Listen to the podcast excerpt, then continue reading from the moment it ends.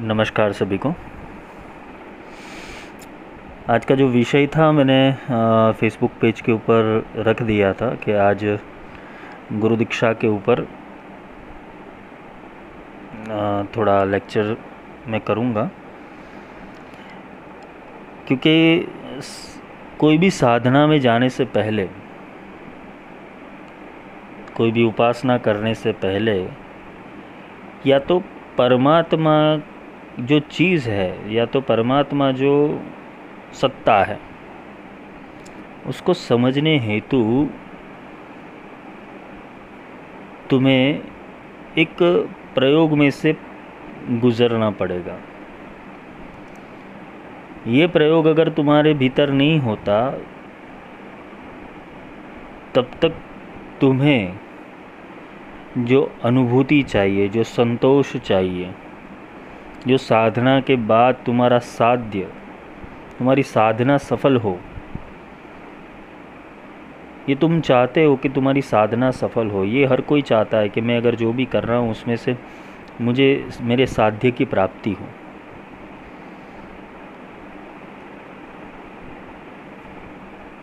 बहुत सारे मत मतांतर है, संप्रदाय है, बहुत बहुत सारे प्रकार के गुरु है, बहुत सारे प्रकार की दीक्षाएं होती है। सबको अगर मिला के देखने जाए तो तुम्हें टीचर की आवश्यकता, एक शिक्षक की आवश्यकता वो बचपन से थी। तुम जब पैदा हुए तो पहली शिक्षक तुम्हारी माँ बनी।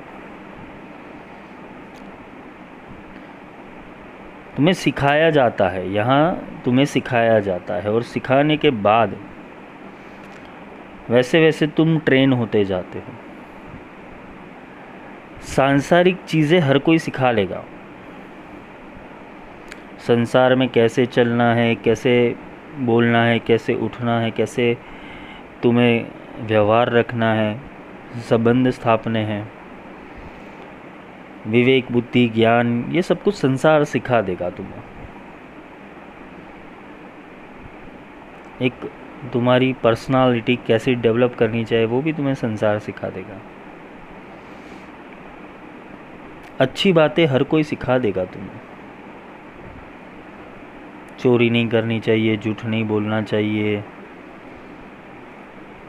गलत गलत तरीके से पैसे नहीं कमाना चाहिए, शराब नहीं पीनी चाहिए, मांसाहार नहीं करना चाहिए। ये सब प्राथमिक कक्षाएं की चीज़ें तो तुम संसार में भी सीख ही रहे हो। मूल बात आती है आध्यात्म के ऊपर। आध्यात्म या कोई भी साधना, चाहे वो दुर्गा ले लो या दश महाविद्या ले लो या घोर तंत्र ले लो या मोक्ष मार्ग ले लो, तुम्हें ऐसे गुरु की आवश्यकता है कि जो गुरु तुम्हारे संशय को काटे, ना कि तुम्हें अपने पास बुलाकर कुछ क्रय विक्रय करके तुम्हें साधना, मंत्र, पूजा पाठ की सामग्री, मंत्र, तंत्र, यंत्र दे दें। आज बहुत सारा देख रहे हैं हम कि संसार में क्या चल रहा है। शिविरें होती होते बड़े बड़े पंडाल लगते हैं, फीस भी अलग अलग कैटेगरी की रहती है कि बाबा जी के आगे बैठना हो तो पच्चीस हज़ार, तीस हज़ार, एडवांस कोर्स करने हो तो पचास हज़ार, उससे एडवांस करना हो तो सवा लाख रुपया। पंडालों की पंडालों का जो पंडाल का जो सामान है, मंडप का जो सामान है, उसका भी द्रव्य उसमें से निकल जाए, खाने पीने की व्यवस्था भी निकल जाए, महाराज महाराज जी, बाबा जी टाइम टू टाइम आए, सिखा के चले जाए और पाँच छः घंटे में तुम्हें मूर्ख बना के भेजा दिया जाता है। क्या करते उसमें? मंत्र दे देते, कुछ अच्छी बातें सिखा देते हैं। क्या गुरु का कर्तव्य या शिष्य का कर्तव्य इतने तक था? क्या वो गुरु तुम्हें तुम्हारे नाम से पहचानता है कि तुम ये हो। वर्कशॉप ले लो, सेमिनार्स ले लो, अभी तो एडवांस कोर्स बना रहे, श्री विद्या का एडवांस कोर्स। वाह, ऐसे तक क्या प्रयोग करने वाले थे कि इसका एडवांस कोर्स हो गया। ऑनलाइन दीक्षा, जैसे अपनी घर की खेती हो, महाविद्या। ये जो गुरु परंपरा से नहीं जुड़े या तो जिसका गुरु ऐसा व्यापारीकरण करने वाला या बाजारू होगा वही विद्याओं को बेचेगा। ये शत प्रतिशत बात है। सांख्यान तंत्र बगलामुखी बगलामुखी का जो सांख्यान तंत्र है उसके उसका जो पटल है उसके भीतर आप पढ़ो कि ये साधनाएँ कतई सफल नहीं होती। जिस दीक्षा के भीतर अगर गुरु बोले कि मेरे को इतना चढ़ावा चाहिए, इक्कीस सौ रुपया दक्षिणा चाहिए, ग्यारह हज़ार रुपया दीक्षा का लगेगा, पंद्रह हज़ार रुपया दीक्षा का लगेगा, तो भगवती तो बहुत सस्ते में बिक रही है, महाविद्या तो बहुत सस्ते में बिक रही है, उसका मूल्य क्या रहा। और फिर वो विद्या से तुम्हें कोई फ़ायदा नहीं होता, तुम क्या कहते हो गुरुजी कुछ अनुभूति नहीं होती। वो गुरु भी बोलेगा तुम्हारी पात्रता नहीं है, उसके पास कोई आंसर नहीं। क्या हो गया, संबंध हो गया, ग्यारह बारह हज़ार दे दिया, कुछ योगिक क्रियाएं बता दी, कुछ मंत्र बता दिए, अभी जाओ बच्चा घर पे जाके करो, इतनी माला कर देना, मंत्र सिद्ध हो जाएगा।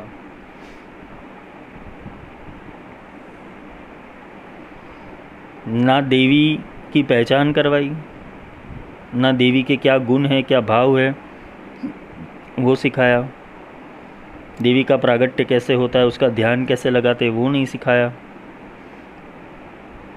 भगवती का चित्र दे दिया, बस ऐसी है, तुम साधना करो, ध्यान लगाओ। किस पे साधना करनी है तुम्हें, ध्यान किसके ऊपर टिकाना है।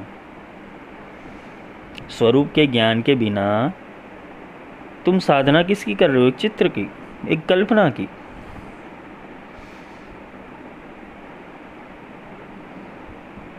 बगलामुखी की फ़ोटो ले आए, मूर्ति ले आए, श्री विद्या की मूर्ति ले आए, लक्ष्मी जी की मूर्ति ले आए, काली जी का विग्रह ले आए, श्री यंत्र की स्थापना कर दी, घर में आरती, धूप, अगरबत्ती सब चालू, अभिषेक चालू। तो गुरु का कर्तव्य ये होता है कि तुम्हें मूल तक ले जाए। यहाँ सब ज्ञानी है।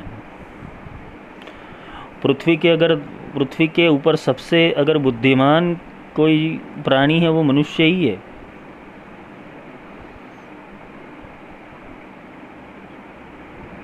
उसको ऑलरेडी सब कुछ पता ही है। तुम्हारी या तुम्हें अगर मनुष्य जन्म मिला है, दुर्लभ मानुष्य देवो देवानाम अपि दुर्लभम, देवताओं को भी दुर्लभ मनुष्य देह नहीं मिलता। तो जब तुम्हें अपने मनुष्य अवतार में तुम आए, मनुष्य जन्म में आए, तो तुम ऑलरेडी बहुत सारे जंजाल और बहुत सारी चीज़ों को काट के यहाँ पहुँचे हो। तुम देव हो।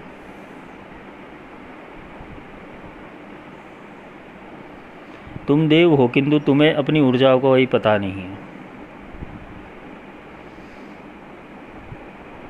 तुम्हें क्या सिखाना है, क्या ज्ञान देना है। अगर सच्चा गुरु होगा तो वो ज्ञान नहीं देगा,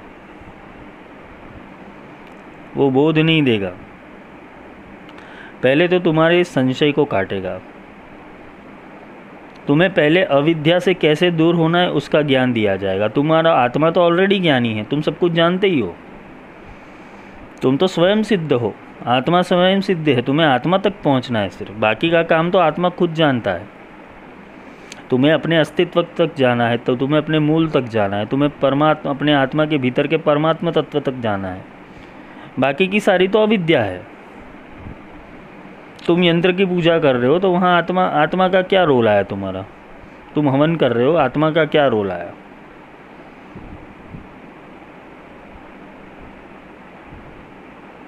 ये ये सब आत्माओं को ये क्रिया है, ध्यान लगाने की कुछ ना कुछ क्रिया है। ये गलत नहीं है, ऐसा नहीं बोल रहा हूँ ये गलत है, किंतु ये क्रिया है। लेकिन ध्यान ध्यान लगाओगे क्या, तुम हो कौन, उसकी उसकी जागृति तो करनी पड़ेगी।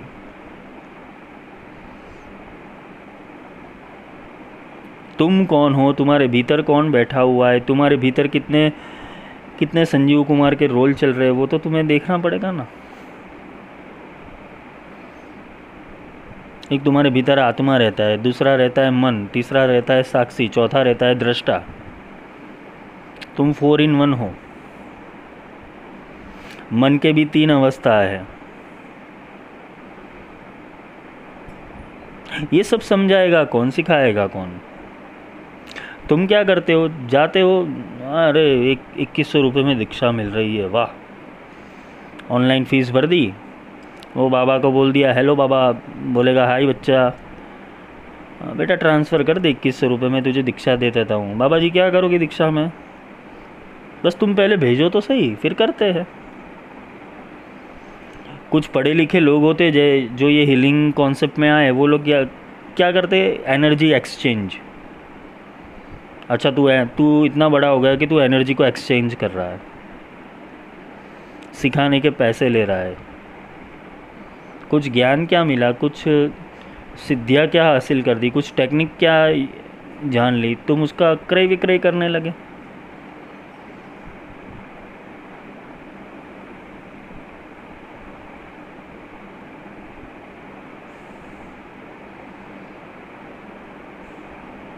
पंडाल बड़े बड़े लगते हैं, उसमें भी कैटेगरीज होती है, आगे बैठने वाले के ज़्यादा, पीछे बैठने वाले के कम। जैसे सर्कस का खेल चल रहा हो,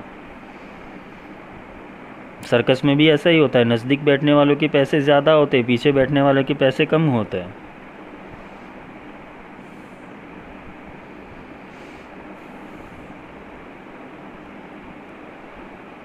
बाबा जी को करीब से देखे, क्या करेगा बाबा जी को? वो भी समझ रहा है कि मैं उल्लू उल्लू बना रहा हूँ तुम लोगों को।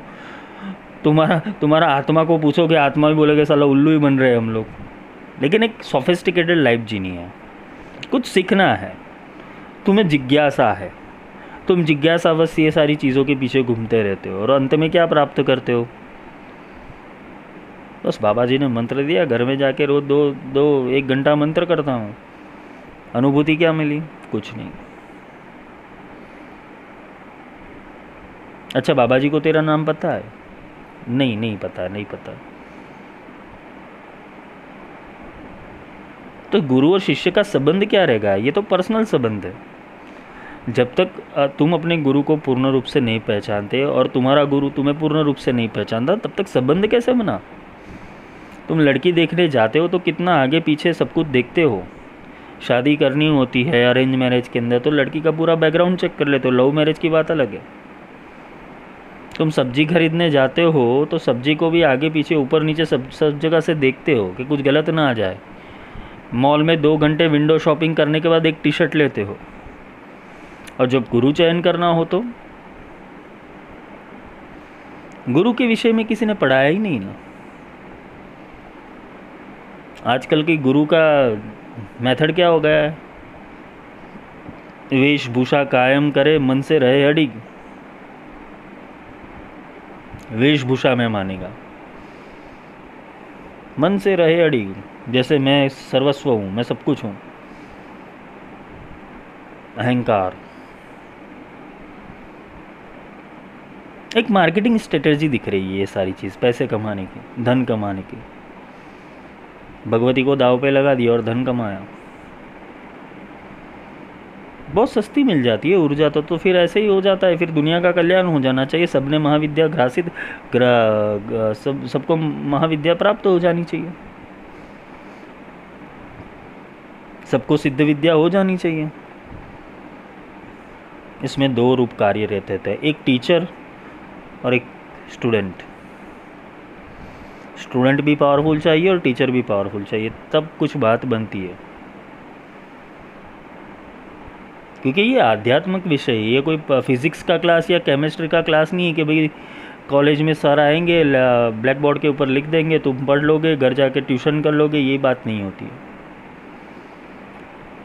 ये अनुभवजन्य ज्ञान है, ये अनुभूति से प्राप्त होता है। और अनुभूति तभी जाके प्राप्त होगी जब तुम अपने गुरु के पूर्ण रूप से संपर्क में रहोगे। क्योंकि तुम साधना करने बैठे हो, तुम्हें कितने सारे संशय आते हैं, तुम किसको पूछने जाओगे? जो बाबा जी पच्चीस हज़ार लेके वो अपने घर पे बैठा है, तुम अपने घर पे बैठे हो, तुम्हारे पास उसका पर्सनल नंबर तक नहीं है। तुम अपना ये अपनी साधना के प्रश्न कहाँ पूछोगे? तुम्हें ज्ञान कौन सिखाएगा?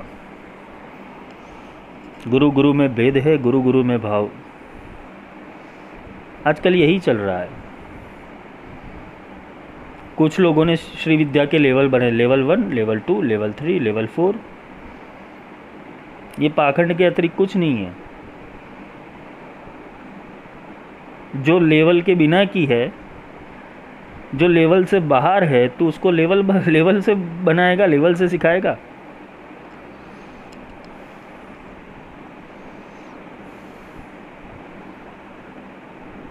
कुंडलिनी ध्यान, चक्र ध्यान, किसी को कुछ पता नहीं, लगे पड़े हुए हैं।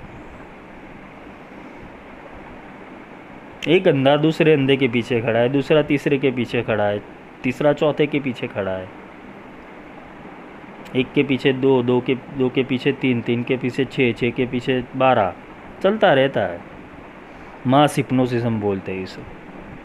मार्केट में कुछ नया है ना तो टोटली ऐसे फ्लिक हो जाता है। ये कुछ नया दिख रहा है, अरे वही कॉन्सेप्ट है, कुछ नहीं। चक्र क्लिंजिंग प्रोसेस, चक्र का ध्यान करो, चक्रास मेडिटेशन। एक ही चीज़ को बार बार घुमा के प्रेजेंटेबल कर देते हैं और तुम बोलते वाह वाह वाह। कराएंगे क्या? लम लम लम बम बम, वही चलेगा। इससे क्या तुम्हारा चक्र एक्टिवेट हो जाएगा? आंखें बंद करके मुंगेरी लाल के हसीन सपने, फिर वो क्या करेगी? ध्यान लगाओ, इधर मूलाधार के ऊपर ध्यान लगाओ, लम लम लम लम बोलते जाओ, तुम्हारे चक्र क्लिंजिंग होते जाएंगे। अरे वाह, ऐसा होता तो देखना ही क्या। ऐसे चक्र सिद्ध होते, ऐसी कुंडलिनी जागृत होती है।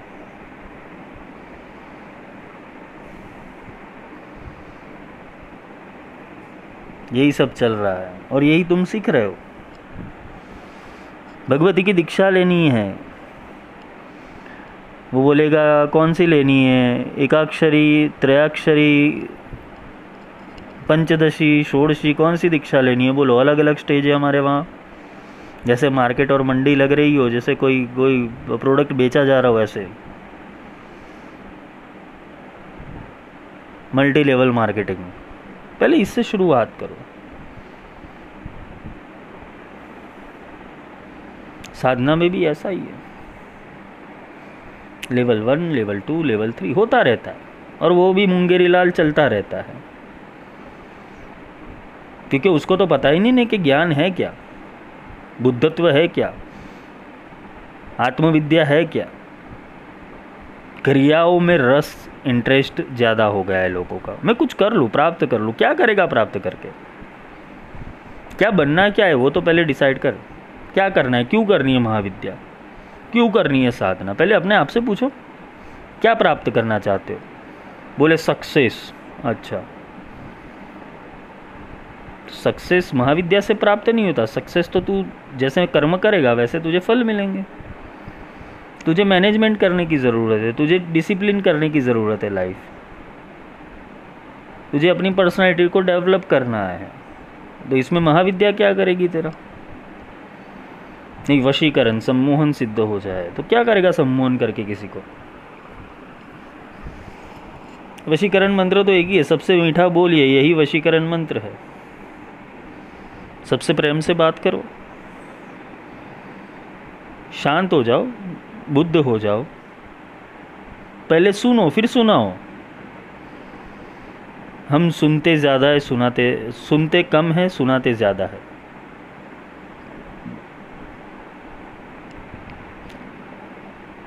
कुछ लोग क्या करते हैं, पूरे दिन YouTube पे निकाल देते हैं। चलो आज काली साधना के बारे में जानो, कौन कौन है काली साधना में। अच्छा ये बाबा, ये बाबा, इसने बोला, इसने बोला, इसने बोला है, बगलामुखी इसने बोला, इसने बोला, इसने, बस चलता रहता है। वो स्क्रॉलिंग करता ही रहेगा, करता ही रहेगा। छः सात घंटे तक एक साधना के पीछे लगा रहा। बस मैं नॉलेजेबल हो गया, मैं ज्ञानी हो गया। फिर क्या करेगा? बस मुझे आ गया। फेसबुक पे किसी के फॉलोअर्स बढ़ते जाएंगे और वो भी इतनी बड़ी बड़ी फेंकेगा, शत्रुमारन, शत्रुमोहन, शत्रु उच्चाटन, शत्रु विद्वेषण। एक घंटे के अंदर काम। अरे वाह, तो फिर मेरे को एक घंटे के अंदर तू प्राइम मिनिस्टर बना दे। चल, पति पत्नी का झड़का झगड़ा, सौतन से छुटकारा, एक घंटे में प्रेम से मिला देंगे।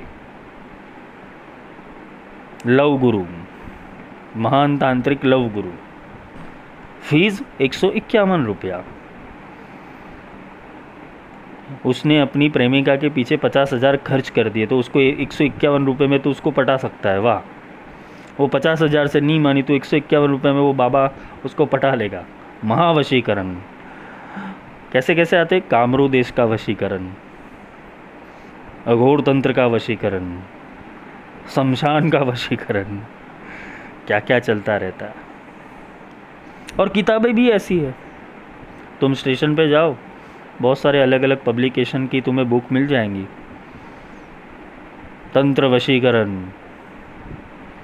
वशीकरण के एक सौ एक टुचके टोटके, शत्रु मारण के एक सौ एक टोटके। ऐसे ही शत्रु मर जाते तो पहले पाकिस्तान को ख़त्म कर देते, चलो चाइना वालों को ख़त्म कर देते। मुक्ति को इससे कोई लेना देना नहीं है, साधना को इससे कोई लेना देना नहीं। साधना बनी सिर्फ और सिर्फ तुम्हारे आत्मिक अभ्यास के लिए। पहले तुम ये पहले बाह्य आडंबर को छोड़ो। तुम किससे क्या मांग रहे हो वही तुम्हें पता नहीं है, और तुम्हारी जैसी चाह होगी वैसे ही तुम्हें अपना तुम्हें गुरु मिलेगा। तुम्हें तंत्र सीखना है, तुम किसी तांत्रिक पे के पास जाओगे, फिर वहाँ समय बिगाड़ोगे, कुछ हाथ नहीं लगेगा, दूसरे तांत्रिक के पास जाओगे, दूसरे तांत्रिक के पास समय बिगाड़ा, फिर तीसरे तांत्रिक के पास। तुम सीखने, तुम्हें जिज्ञासा है, लेकिन उसको भी आना चाहिए ना सिखाने। तुम संतोष नहीं हो रहे हो, उसको भी नहीं आता, वो भी अगड़म बगड़म करता है, तुम भी अगड़म बगड़म सीख जाते हो।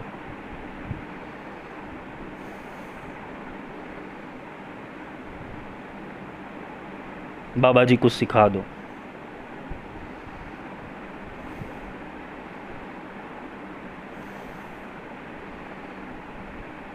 दीक्षा, गुरु और शिष्य। दीक्षा का हर अर्थ होता है दग, दग धातु से दीक्षा का नाम लिखला हुआ है। जो दीक्षा वर्ड है वो दग से, दग का अर्थ है देखना, देखना, देखने की शक्ति देना। शक्तिपात का अर्थ ही है कि तुम्हारी दृष्टि को बदलना, तुम्हारी बुद्धि को बदलना, तुम्हारे संशय को काटना, तुम्हारी अंधश्रद्धा और अविद्या को दूर करना। जब तक अविद्या और संशय है तब तक तुम साधना में प्रगति कर ही नहीं सकते। जब तक तुम्हें पूर्ण ज्ञान ही नहीं है किसी चीज़ का तो तुम साधना कर ही नहीं सकते। तुम ज्ञानी हो किंतु अज्ञान बहुत सारा ज़्यादा तुम्हारे ऊपर पड़ा हुआ है, वो अज्ञान को हटाना वो गुरु का कार्य है। अनुभूति करनी है तो तुम अनु तुम खुद ही अनुभूति हो, तुम जाग रहे हो, तुम जिंदा हो। वो अनुभूति से कम है क्या? तुम चल रहे हो, उठ रहे हो, बैठ रहे हो, बोल रहे हो, ये अनुभूति से कम है क्या? वो अंदर रह रहा है ना परमात्मा, वो तत्व रह रहा है, वो आत्मा रह रहा है, तभी तो तुम ये सब कर सकते हो।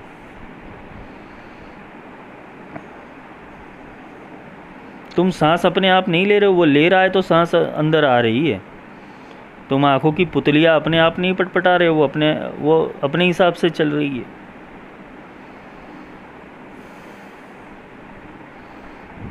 जिसको अंदर ढूंढना है तुम उसे ढूंढ रहे हो बाहर, जिसको प्राप्त भीतर रूप से करना है तुम उसे प्राप्त बाह्य रूप से करना चाहते हो।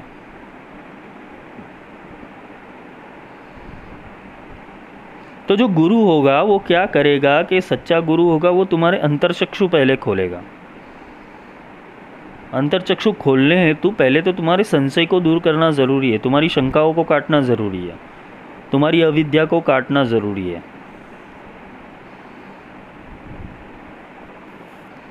और गुरु का समय इसमें ही बिगड़ता है।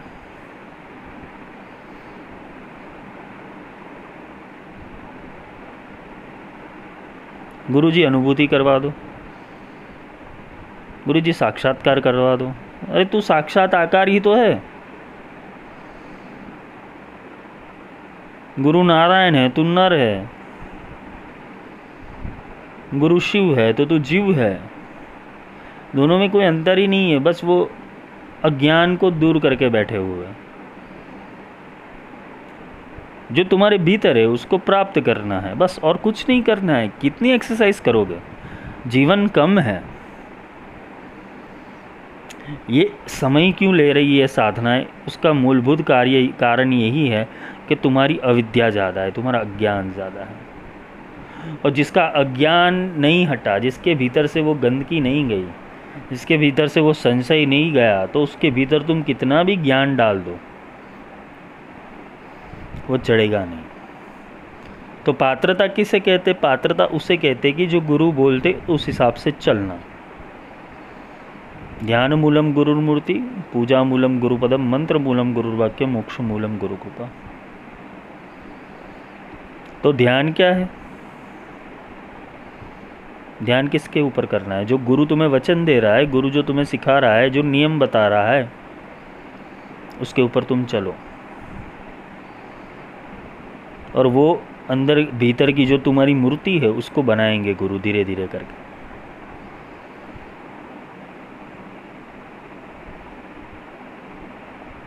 दीक्षा का क्यों महत्व है? क्योंकि जब तक तुम्हें तुम्हारी तुम्हारा जो तुम्हारी जो साधना है वो आंतरिक रूप से नहीं होती,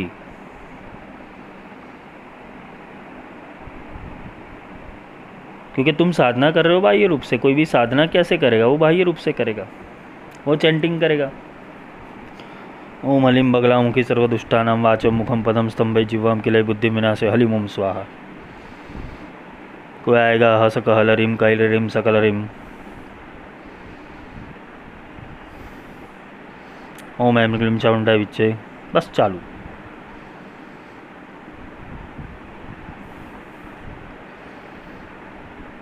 साधना में कैसे बैठा जाता है, साधना के लक्षण क्या होते हैं, साधक के लक्षण क्या होते हैं, गुरु के कौन से लक्षण होने चाहिए, गुरु के अंदर क्या क्या ज्ञान होना आवश्यक है, गुरु जिसे तुम बोलते हो तो उसको कौन सी कौन सी कलाएं आनी चाहिए। तुम किसी के बारे में पूर्ण रूप से नहीं जानते, बस मान लिया गुरुजी ये दीक्षा वो ऑनलाइन वाली इकतीस सौ रुपये हाँ हाँ हाँ हाँ कब करनी है, बस आज करवा दो, पैसे ट्रांसफ़र कर दो, कर दिया, बस मंत्र भेज रहा हूँ कर देना।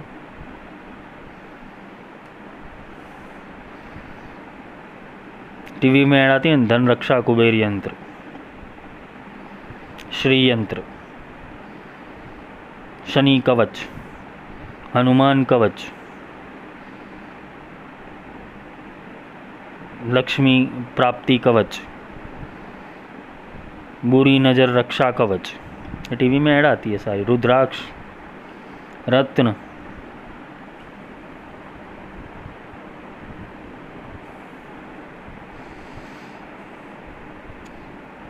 वो जो श्री यंत्र बनाते टीवी वाले, या तो जो कोई टीवी में ऐड आता है जो चीज़ बनाते, उसकी ऑथेंटिसिटी कितनी है? वो तो सर्टिफिकेट तो हर कोई बना लेता है, उसमें कोई बड़ी बात नहीं है। उसकी ऑथेंटिसिटी कितनी? अरे सबसे बड़ा यंत्र तो तू खुद है, तू जैविक यंत्र है और वो नाशवंत यंत्र है, तू उसको जागरूक करना चाहता है। तुम्हारे भीतर वो परमात्मा जिंदा है, तेरे अंदर ऑलरेडी प्राण प्रतिष्ठा करके ही तेरे को नीचे भेजा हुआ है, और तू बाहरी रूप से कोई यंत्र या मूर्ति को लेके उसके ऊपर प्राण प्रतिष्ठा कर रहा है। जो भी प्राप्त करना है तुम्हारे अंदर ही प्राप्त करना है, तुम बाहर घूम रहे हो।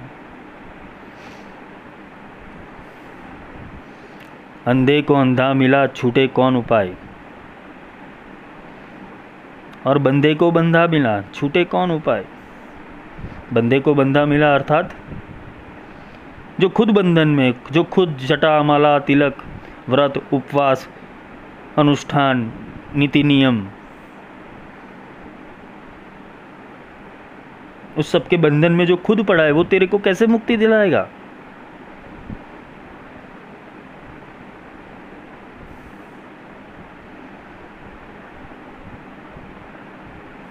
बंधे को बंधा मिला छोटे कौन उपाय।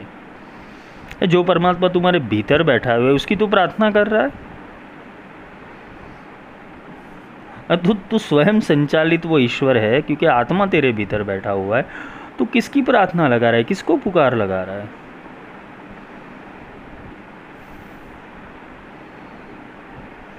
भगवान ने तुम्हें सब कुछ दे दिया है।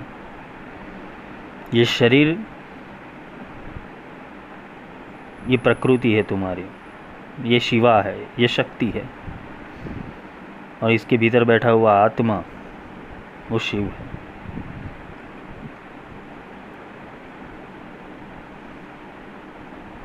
पिंडेसो ब्रह्मांड, ये गुरु सिखाते हैं। दीक्षा का अर्थ यही है कि तुम्हें तुम्हारी दिशा बदलना, तुम्हें देखने की कला सिखाना, तुम्हारी सोच को अपग्रेड करना। दत्तात्रेय और परशुराम ने पूरा जीवन निकाल दिया श्रीविद्या सीखने के अंदर, और ये और ये आ, आ, जो बाबा जी लोग हैं वो पाँच घंटे के शिविर के अंदर पूरी श्रीविद्या सिखा रहे हैं पाँच दिन के अंदर। वाह, तुम संसारी हो, तुम्हें सीखने की क्या ज़रूरत है, बस इतने मंत्र कर लो। हाँ, तो संसारी है तो क्या हुआ, हमें भी मोक्ष चाहिए तो कैसे मिलेगा? बाबा जी सत्संग करते ना, बाबा जी के सत्संग सुनो। तो सत्संग में क्या करते क्या करते सत्संग में क्या, बेटा अच्छे विचार करो, पॉजिटिव थिंकिंग करो, अच्छा बोलो, प्रेम से बोलो, माता पिता को वंदन करो, ये सब नॉर्मल क्रिया है। हाँ, सत्संग में यही होता है। सत्संग में सत्य का संग नहीं होता है। सत्संग में क्या होता है, नॉर्मल थिंकिंग जो डिसिप्लिन वाली होती है। बाबा जी सिखाते हैं कि भैया दारू मत पियो, मांसाहार मत करो, लेकिन इतनी जाओ जलाली बाबा जी की होती है, वो सब चलता है। किसके पत्ते क्या खोले, सब अपनी अपनी जगह सही है। ऐसे मूर्ख शिष्य मिल जाए जो पैसा दे के भगवती को लेने के लिए आए हों, तो बाबा जी को भी क्या चाहिए, चलो ठीक है। उसको कौन उसको कौन सी विद्या आपको देनी है और आपको कौन सी विद्या उसको उसके पास लेनी है, वो ही नहीं पता है दोनों को। ये शिविर सेमिनार वाले का तो बहुत बड़ा क्रम चल रहा है। अभी दो दिन से तो मेरा मगज ख़राब हो गया, मेरा दिमाग ख़राब हो गया है कि साला ये चल क्या रहा है दुनिया के अंदर। ऑनलाइन दीक्षा, एनर्जी एक्सचेंज, नाम तो देखो, एनर्जी एक्सचेंज, सही बात है। कहता भी दीवाना, सुनता भी दीवाना। कुछ हिंदूवादी जो संगठन है या तो कोई जो अपने धर्म के प्रति, जो आज सही बात है कि हिंदू धर्म को एक एक साथ झूठ करना वो बहुत बड़ी चीज़ है कि हिंदुओं को एकत्र करना।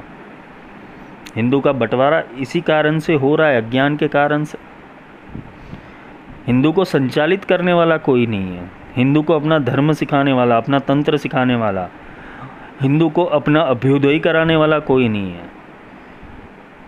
हिंदू के बच्चे को गायत्री मंत्र और हनुमान चालीसा दोनों आते हैं, वो तो अच्छा है, चलो इतना तो किया, पर उसका अर्थ ही नहीं पता है। हमारा धर्म ये है कि हमें सिखाता है कि ये करो, पर क्यों करना चाहिए वो नहीं सिखा रहे। और ये धर्म नहीं धर्म नहीं सिखा रहा है, धर्म के जो ठेकेदार है वो ऐसा सिखा रहे।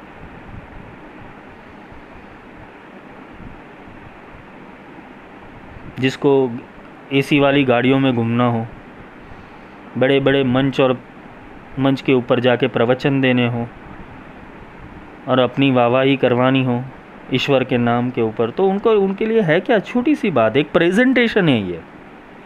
तुम्हें क्या लग रहा है जो ऊपर वक्ता बैठा हुआ है वो प्रेजेंटेशन कर रहा है, और उस उसका ज्ञान इतना ही सीमित है जितना तुम्हारा है, क्योंकि तुम उतना ही सुनते हो जिस जितना तुम सुनना चाहते हो। तुम्हारा आगे का तर्क नहीं खुलता, और आगे का तर्क खुलेगा कैसे, वो गुरु के पास खुलेगा। इसीलिए तुम्हें सच्चे गुरु की आवश्यकता है। ऐसा नहीं है कि सारे गुरु गलत है, ऐसा भी नहीं है।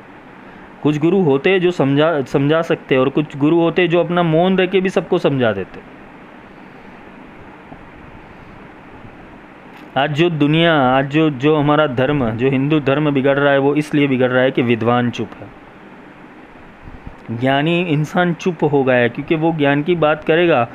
लोगों को चाहिए फैसिनेशन, लोगों को चाहिए फैंटेसी, लोगों को चाहिए आकर्षण, और जो सत्य है ना वो सत्य एकदम फीका है, जैसे तुम्हारी आत्मा। मन के अंदर विचार है, संकल्प विकल्प है, भोग और वासना की इच्छा है, इंद्रिय आसक्ति है, इसलिए मन सबको अच्छा लगता है कि आज ये फिल्म देख लूँ, आज वो फिल्म देख लूँ। जब तुम सो जाते हो तब तुम्हें कुछ याद नहीं रहता। क्यों याद नहीं रहता? क्योंकि आत्मा वहाँ जागा रहता है, तुम सोते रहते हो। आत्मा तो सूक्ष्म भाव से जग जागरूक है। अगर वो बंद वो सो गया तो तुम सो जाओगे पूरे रूप से। वो नीरस है, आत्मा है, वो नीरस है, वो सत्य है, पूर्ण सत्य है, पर उसमें स्वाद नहीं है, निःस्वाद है वो। इसलिए निःस्वाद है, इसलिए किसी को पसंद नहीं है। परमात्मा भी ऐसा ही निःस्वाद है, तो तुम उसको स्वाद दे रहे हो, तुम उसको छप्पन भोग और व्यंजन चढ़ा रहे हो। कभी उसने मांगे? हाँ, तुम्हारी प्रकृति है, तुम उसको खिला रहे हो, पिला रहे हो, अच्छा है, किंतु वो भी मन का ही स्वाद है, मन के ही भोग है। मनोरथ करना, छप्पन भोग लगवाना, क्यों? तुम्हें भोग चाहिए, इसलिए तुम भगवान को भोग दे रहे हो। साधना मार्ग में ये सब नहीं होता। साधना मार्ग में पूर्णतः ज्ञान, पहले ज्ञान, फिर ध्यान और फिर अनुभव। पहले तुम्हारे भीतर के अज्ञान को तो हटाओ, और अज्ञान को हटाने के लिए गुरु वो शक्तिपात करते हैं। गुरु दो रूप से शक्तिपात करते हैं, एक अपने ज्ञान से करते हैं, और दूसरा जब तुम्हारे भीतर बहुत सारे संस्कार जड़ हो जाते हैं, तुम बहुत सारी साधनाएं साधनाओं में विफल हो चुके हो, तुमने बहुत सारे कर्म को इकट्ठा कर दिया है, तब जाके गुरु वो स्विच ऑन कर देते हैं अपनी शक्ति से,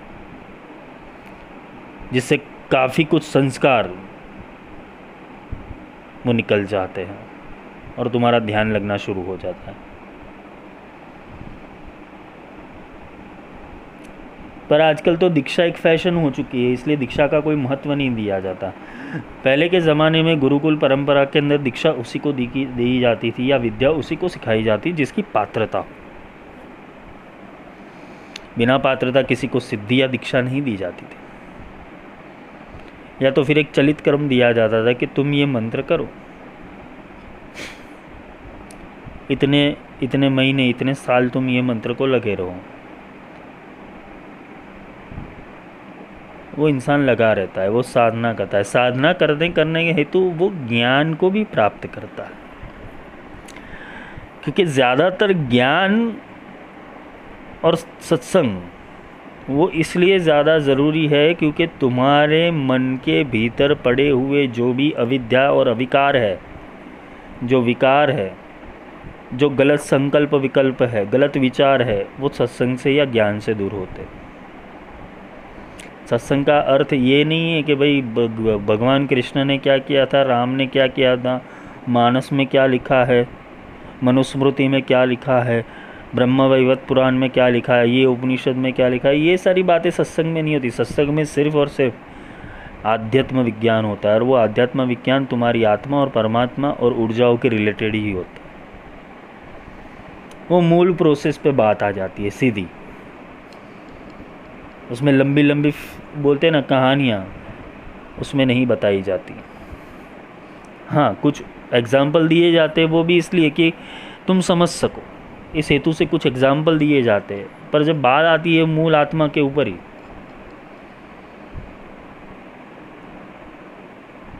जो दीक्षा प्रोसेस है वो सीधा ही तुम्हारे संस्कारों को काटती है।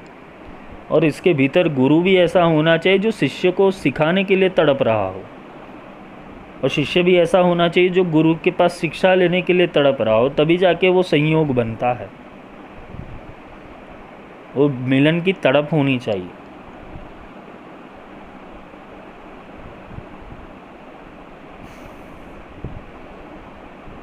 क्योंकि गुरु वो तुम्हारे भीतर के अज्ञान को हटाएगा और उसके भीतर वो ज्ञान का दिया प्रागट्य करेगा।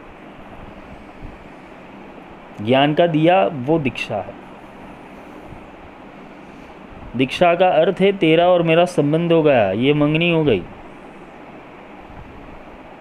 ये मंगनी हो गई। अभी शादी कब किया जाएगा? शादी यानी पूर्ण साक्षात्कार प्रक्रिया, जिसे पूर्ण अभिषेक कहते हैं, वो कब होता है? जब शिष्य पूर्ण रूप से समर्पित हो। दो साल वो चलता है, दो तीन साल पाँच साल, जैसे साधक की पात्रता होती है वो चलता है कि ये पूर्ण रूप से क्या मेरे में या मेरे वचन में या मेरी बुद्धि में बना है, वो देखा जाता है, वो तर्क लगाया जाता है, फिर जाके ही उसको विद्या आगे की दी जाती है। रामकृष्ण परमहंस के पास काली थी, इतनी महा इतनी बड़ी शक्ति थी, इतने सारे चेले थे, फिर भी विवेकानंद ही आगे बढ़े, क्यों? पात्रता।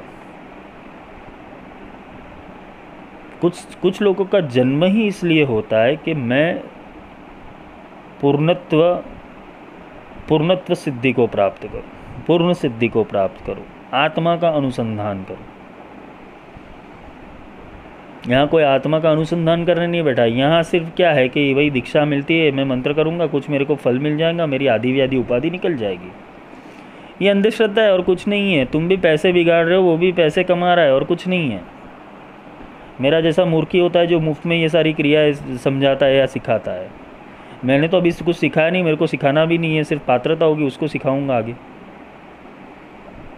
मैं समझा रहा हूँ सिर्फ कि ये परंपरा नहीं है, ये भारतीय परंपरा नहीं है, हिंदू शास्त्र की परंपरा नहीं है, ये आदि परंपरा नहीं है जो चल रहा है अभी।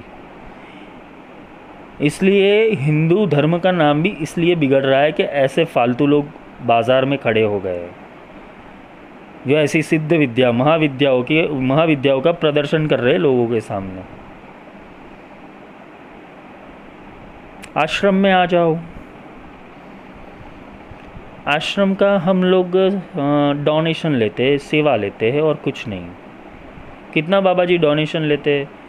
हाँ, तकरीबन एक दिन का पंद्रह सौ चार्ज करते हैं, जैसे होटल हो।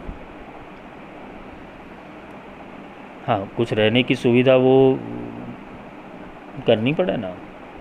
फिर क्या किया जाता है? तैयार किया जाता है, प्रलोभन दिए जाते हैं, कुछ एक्स्ट्रा नॉलेज वाले पर्सनालिटी वाले लोग तुम्हारे सामने आते हैं जो देखने में भी एकदम अच्छे हो, बात करने में भी अच्छे हो और तुम्हें समझाते हैं जैसे अपने प्रोडक्ट को कैसे लॉन्च करना है आगे। अच्छे अच्छे मॉडल्स आते हैं, वैसे ही आश्रमों के अंदर मॉडल्स आते हैं।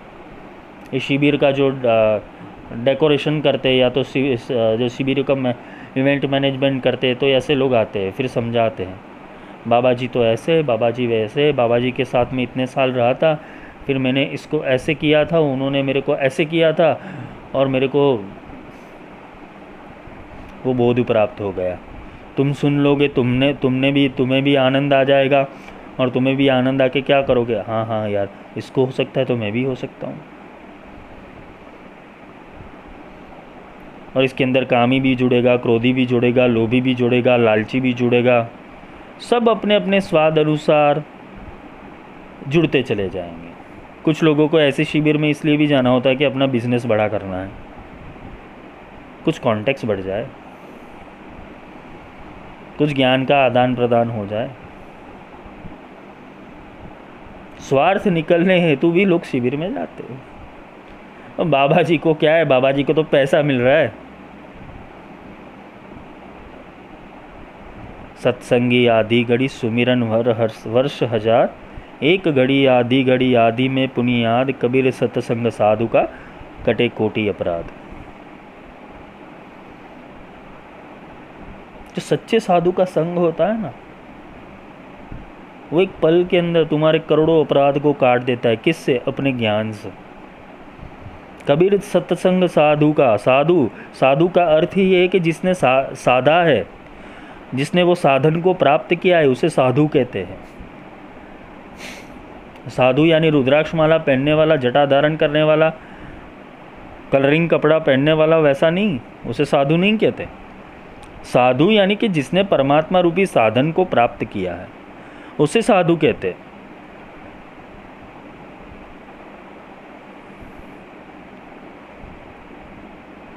कुछ कुछ सिद्ध पुरुष ने एक बहुत अच्छी सिद्धि प्राप्त की होती है जिसे बोलते हैं मौन।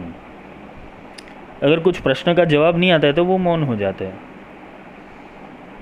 और क्या करेंगे, ऊपर हाथ करेंगे और बोलेंगे सब ईश्वर की मर्जी है, माई की मर्जी। अच्छा माई की मर्जी, पर तू तो समझा कि कैसे होता है माई।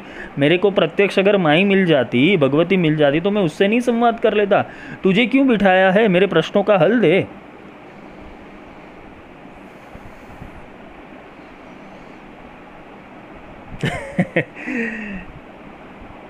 तुम ये तभी जाके कर पाओगे जब तुम्हारे भीतर वो जिज्ञासा ब्रह्म को प्राप्त करने की होगी, ईश्वर को प्राप्त करने की होती।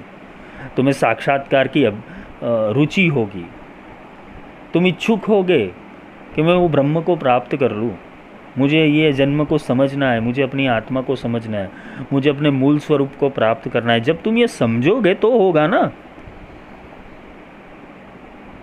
अभी तक किसने क्या समझाया है कि ये सब करने से तुम्हें लाभ मिलेगा। कौन सा लाभ मिलेगा? आर्थिक लाभ। किसी की शादी रुक रही है, किसी को बच्चे नहीं हो रहे, किसी को घर में प्रॉब्लम है, कोई हाइपर सेंसिटिव है, तो ये सब में भगवान क्या करेगा, ऊर्जाएं क्या करेगी, महाविद्या क्या करेगी। दैट्स योर पर्सनल प्रॉब्लम, उसमें ऊर्जाओं का क्या लेने देना है। तुम कमा नहीं रहे हो, इसमें ऊर्जा का क्या लेना देना है। ऊर्जा ने ऊर्जा तो वो तो चलती रहेगी। तुम एक नदी के पास जाओ जिसे जल देवता बोलते हैं, उसे प्रणाम करो, हे जल देवता मेरी मदद करो, मेरे जीवन में बहुत सारी तकलीफ है, आप तो जल देवता साक्षात देवता हो, मुझे पैसे चाहिए दे दो। रोज़ सूर्य नारायण के ऊपर जल चढ़ाओ या सूर्य नारायण को प्रार्थना करते हो, साक्षात देव मुझे पैसे चाहिए, घर में तकलीफ है, आप दूर करो। बस प्रकृति को यही रह गया है, देवी देवता का यही काम रह गया है, तुम्हारे पर्सनल प्रॉब्लम सॉल्व करे। उनको क्या प्रॉब्लम है वो तुम्हें पता ही नहीं है। कभी किसी ने भगवान को जाके पूछा है कि भगवान तेरे को क्या प्रॉब्लम है? ईश्वर को कभी पूछा है? नहीं, हम मांगने जाएंगे। वी आर द बैगर्स, हम भिखारी है।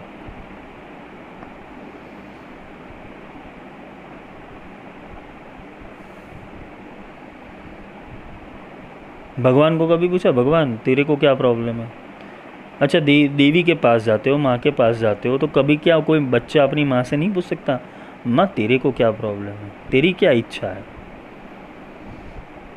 तुम उसके हालचाल पूछने जाओगे या तो उससे मिलने जाओगे तो वो मिलेगी ना। तुम तो उसे मांगने के लिए जा रहे हो।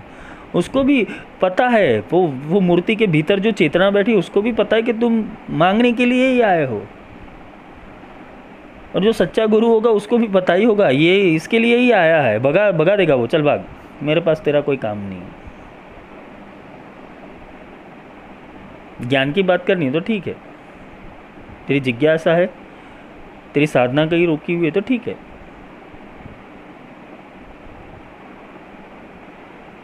कर्म और प्रारब्ध के हिसाब से तुम्हें जो मिलना है वो तो मिलेगा।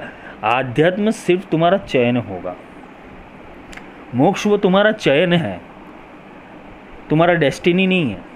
तुम चयन करोगे तो वो डेस्टिनी बनेगी। तुम संकल्प लोगे तो वो लक्ष्य बनेगा।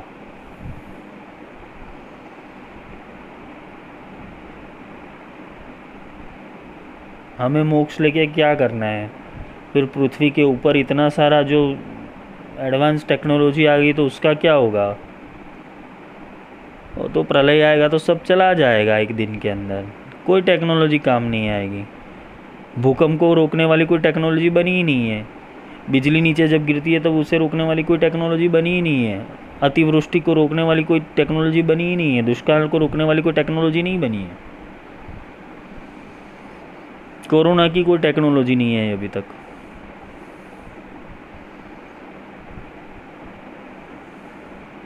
हर जगह मौत चल रही है। और जो गुरु होगा ना वो अपने शिष्य को अमर बनाने के लिए उसको बाजू पे बिठा देगा, बैठ जा, चल निकल ये जंजाल में से, ये चक्कर में से, ये चक्रव्यूह के भीतर से। ये मोहजाल है, ये माया जाल है और यही मैट्रिक्स है। तुम कौन से धर्म को आगे बढ़ाना चाहते हो? पहले अपने स्वधर्म को तो पहचानो, आत्मधर्म को तो पहचानो, तब जाके तुम सनातनी बनोगे। अरे जो आत्मा ने बोला है वही सारे ग्रंथों के अंदर है क्योंकि आत्मा उसे एक्सेप्ट करता है। किसी ने ही तो लिखा होगा, वेद तो किसी ने तो लिखे होंगे, पुराण किसी ने तो लिखा होगा, वो भी तो मनुष्य रूप में ही होगा। उसको आकाशवाणी हुई, उसने वो मध्यमा वैखरी परापश्यंती के भीतर जाके वो बाणी लिख दी कि ये परमात्मा, ये अल्लाह, ये गॉड, ये बोलता है। इस स्वधर्म को पहचानो पहले।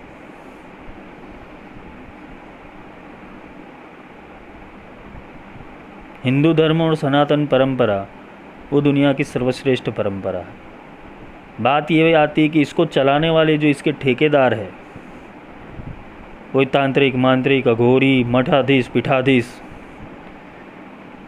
धार्मिक संगठन, संप्रदाय, इस सब लोगों ने काम बिगाड़ दिया है।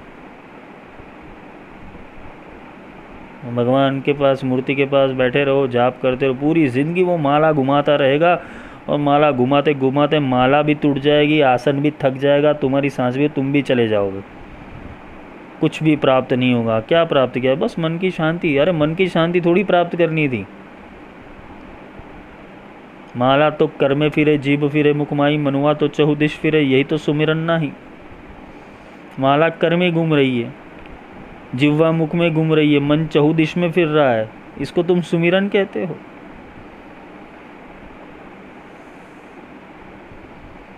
तो गुरु दीक्षा का अर्थ है गुरु मूल साधना पे लाता है। ये सारी ब्रह्मजाल, ये ये सब जो हार्ड वर्किंग है उससे दूर करवा देता है। तुम्हें तुम्हारे भूखे रहने से भगवान प्रसन्न हो जाए तो फिर देखना ही क्या था। गरीब लोग रोज़ भूखे मरते हैं, उनका तो रोज़ उपवास होता है, कितने लोगों का खाना नहीं मिलता, तो तो भगवान क्या प्रसन्न नहीं हो जाते? उसने भी ये इनके प्रकार से एकादशी तो कर दी, आधी एकादशी थी उसने, उसको खाना नहीं मिला, उसकी एकादशी हो गई आज, तो भगवान उसके ऊपर भी प्रसन्न होना चाहिए ना, उसके पाप काटने चाहिए ना। पूनम का व्रत, पूनम का व्रत किसी को भिखारी को, बेचारे को खाना नहीं मिला सुबह से, तो उसका भी व्रत हो जाता। अरे कौन सी दुनिया में जी रहे हो तुम? अगर एडवांस हो तो तुम्हारी बुद्धि एडवांस क्यों नहीं बन रही है? तुम वाप, वो वापस उसी अंधश्रद्धाओं में क्यों जा रहे हो?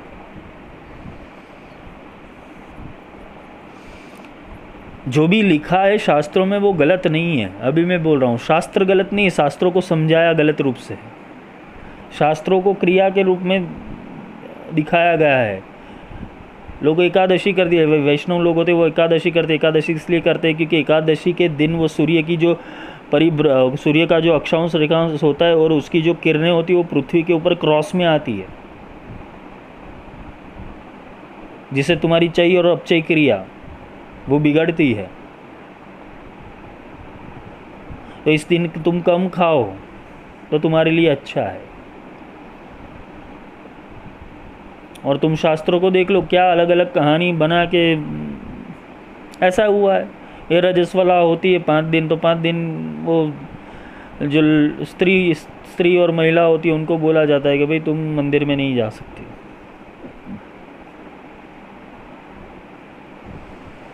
उस ज़माने में सैनिटरी पैड्स नहीं थे, इतनी सुविधाएं नहीं थी। मंदिर में इसलिए नहीं जाना चाहिए कि उस टाइम के अंदर तुम्हारे भीतर वो तमस का गुण, तामसिक जो गुण होता है वो स्त्रियों के भीतर एक्टिवेट ज़्यादा रहता है।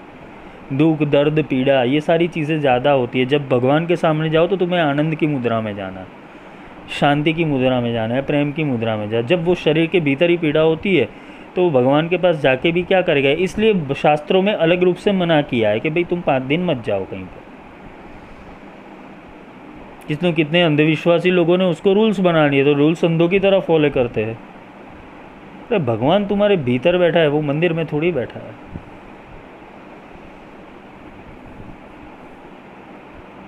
तो ये सारी बात है, तुम्हें अज्ञान से अज्ञान से ज्ञान की ओर ले जाना, अंधेरे से अंधेरे से रोशनी की ओर ले जाना, आत्मा से परमात्मा तक ले जाना, मनुष्य से ब्रह्म तक ले जाना। ये कार्य गुरु का रहता है। और गुरु जब दीक्षा देता है, गुरु की दीक्षा का अर्थ है गुरु दृष्टि बदल देता है, गुरु सोच बदल देता है, गुरु तुम्हारा विश्वास बदल देता है, गुरु तुम्हारे साधना का अभिगम बदल देता है। तुम्हारे प्राणों को वो तेज कर देता है।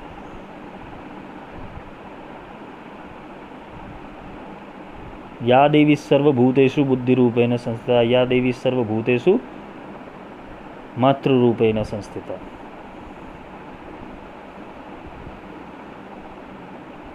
तुम्हें मंत्र उपासना करनी है, साधना करनी है।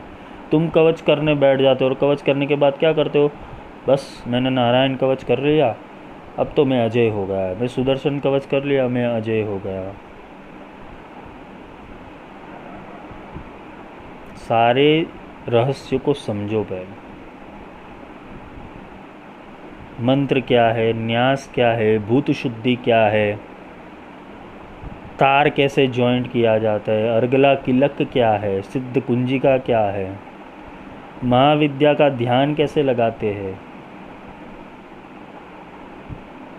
उत्कीलन कैसे करते हैं,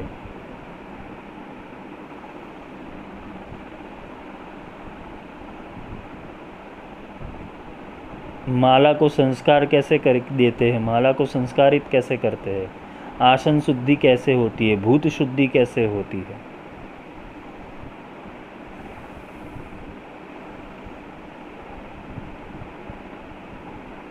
ये सब भी गुरु सिखाते हैं, ये डीप विद्या है।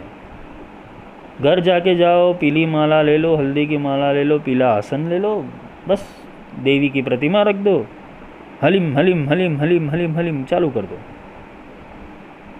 चालू कर दो ओम हलिम बगलामुखी, चालू कर दो ऐम क्लिम सोहम, चालू कर दो हसकलरिम कैलरिम सकलरिम, चालू हो जाता है। वो तोता राम नाम रट लेता है, राम नाम लट ले लेता है, फिर भी राम उसके पास नहीं आता है, क्योंकि वो राम का अर्थ ही नहीं जाता। ऐसे ही हालत सब लोगों की है, और इसी के कारण तुम्हारे भीतर बैठा हुआ जो चैतन्य पुरुष है वो जागरूक नहीं होता, क्योंकि जो सच्चा गुरु होता तो सीधा उसके ऊपर ही मार करेगा, अबे ये तो गधों की क्रिया है, छोड़ इसको। माला जटा खूब पहने, पहने ना ज्ञान विवेक, आडंबर अति लालसी सिमरे माया अनेक। माला जटा खूब पहनी, पहने ना ज्ञान विवेक, ज्ञान और विवेक धारण नहीं करता। आडंबर अति लालसी, जिसको आडंबर करने में मज़ा आता है, अति लालसी सिमरे माया अनेक। लालसी वो लालच लालच के कारण उसे आडंबर करना पड़ता है, और वो आडंबर इसलिए करता है सिमरे माया अनेक, और माया के अनेक रूपों को भोगना चाहता है। ज़्यादातर लोगों को क्या हो गया कि भाई सीधा सीधा बहुत चल लिया, अभी तो यार बाबाओं की ज़िंदगी मस्त है, देखो बाबाओं की क्या लाइन लगी है, कुछ दो तीन साल प्रैक्टिस कर ली। इसके भी कोर्स आएंगे भविष्य में, याद रखना, how to become a Baba in eleven days, how to become a सन्यासी इन इलेवन डेज़, इसके कोर्स आएंगे आगे जाके। हाउ टू बिकम अ सिद्धा इन इलेवन डेज़, तुम्हें कोर्स किया जाएगा, तुम्हारी पर्सनालिटी ऐसे डेवलप की जाएगी कि तुम एक सिद्ध योगी लगो। ये आने वाले समय में होगा, इसलिए भगवान ने बोला है परित्राणाय साधूनाम विनाशाय दुष्कृताम धर्म संस्थापना था संभवामी युगे युगे। साधुता परित्राण हो रही है, कोई साधु परित्राण नहीं हो सकता। जो सच्चा साधु है उसे कोई परित्राण नहीं कर सकता, ये साधुता परित्राण हो रही है। जो आज ढोंगी गुरु पाखंड पाखंड फैला के बैठे हुए, जो धर्म धर्म के नाम के ऊपर हर जगह पाखंड फैलाते, अपन, अपनी लालच और अपनी ऐसो याशी इकट्ठी कर रहे, वो तुम्हें क्या मुक्ति देगी, जो खुद बंधा हुआ है, जो गाड़ी में से नीचे पैर नहीं रखता, अपने एसी मठ आश्रम में से बाहर नहीं निकलता।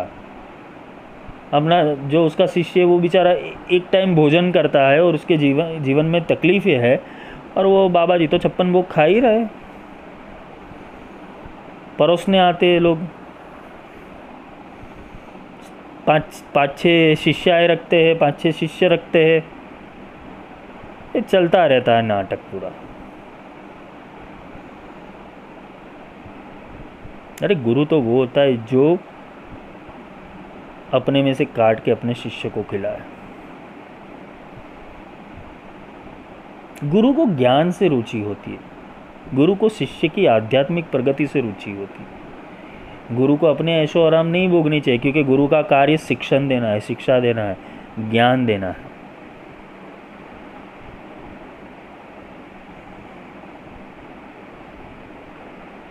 खाओ पियो ऐश करो, यही तो वो चाहते, इसलिए तो बाबा बने, क्योंकि ये तो आसान तरीका है। ये धर्मगुरु बनना बहुत आसान तरीका है, बन लिया, क्या किया, सौ सौ दो सौ फॉलोवर्स हो गए, महीने के एक एक बंदे ने हज़ार रुपये दे दिया,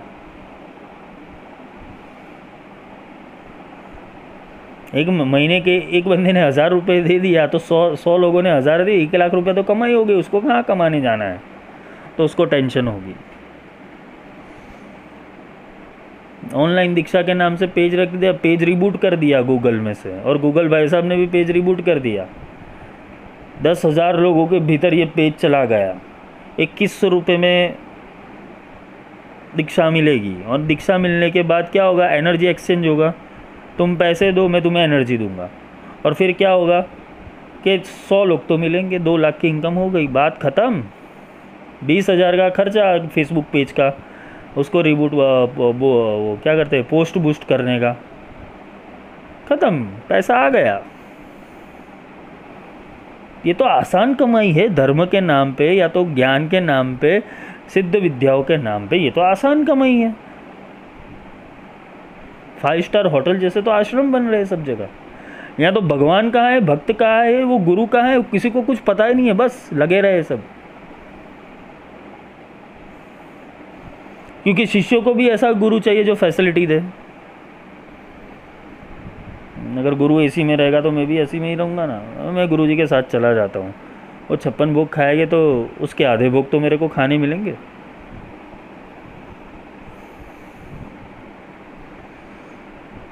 लोभी गुरु शिष्य लालची दोनों गए डुबाए। जो लोभी गुरु होगा और जो शिष्य होगा वो लालची होगा, ये दोनों गए, वो दो, दोनों अपनी नैया डुबाने वाले हैं। क्योंकि एक को ऐसा लग रहा है कि मैं इसको मूर्ख बना, और दूसरा बोलता है ये मूर्ख है और मैं इसके पास मूर्ख रूप से ही आ गया हूँ। वो दो दोनों मूर्ख अपने अगड़म बगड़म तिगड़म करते रहते हैं। चलो आज गंगा जी नहाना है, आज आज क्या है, चंद्र ग्रहण है, आज सूर्य ग्रहण है, आज नदी के मध्य में जाके नाभि तक पानी लेके वो सिद्ध मंत्रों का जाप मैं तुम्हें कराऊँगा, इससे तुम्हें तुम्हें सिद्धि की प्राप्ति हो जाएगी। वो भी खुश हो जाएगा, अच्छा तो सिद्धि मिलेगी, चलो गुरुजी के पास चलते। गुरुजी आंखें बंद करके बैठ जाते किनारे के ऊपर, और शिष्य को बोलते जा पानी में उतर, नाभि तक पानी में रख, आंखें बंद कर, और मैं तुझे मंत्र देता हूँ, मंत्र का जाप कर। नाभि में, नाभि तक पानी है, उसमें ना नाभि नाभि तक पानी है, ऐसे तो अंदर उतर नदी में। वो भी करता रहेगा, फिर बाहर आ जाएगा।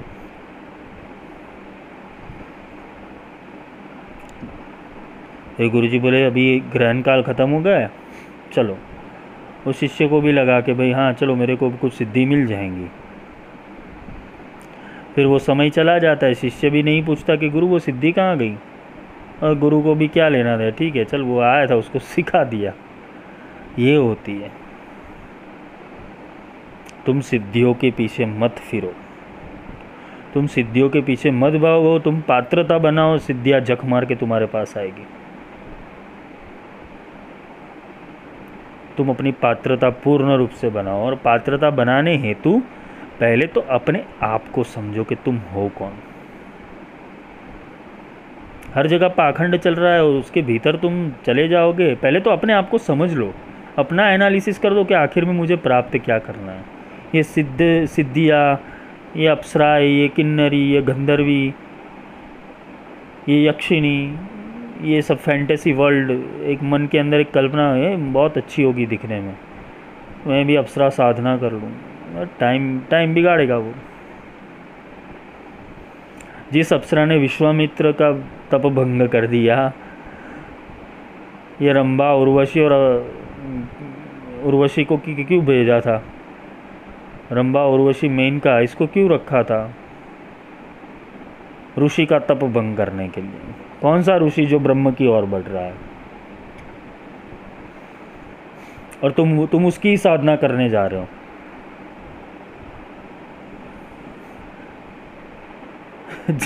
लोगों की सोच सोचता हूँ तो ऐसे लगता है कि क्या क्या हो रहा है दुनिया में।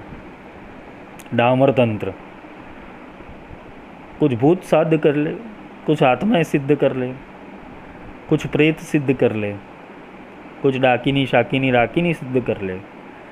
अच्छा, वो भी ऐसे ही बैठी है, वो भी ऐसे ऐसी ही फ्री में बैठी है कि वो सिद्ध हो जाएगी। चेटिका, यक्षिनी, नागकन्या, अरे क्या समझा है, फैंटेसी वर्ल्ड।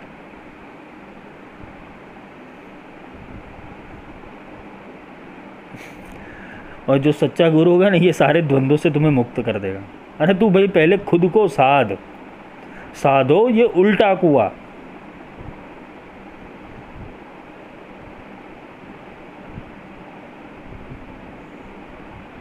साधो ये उल्टा कुआ।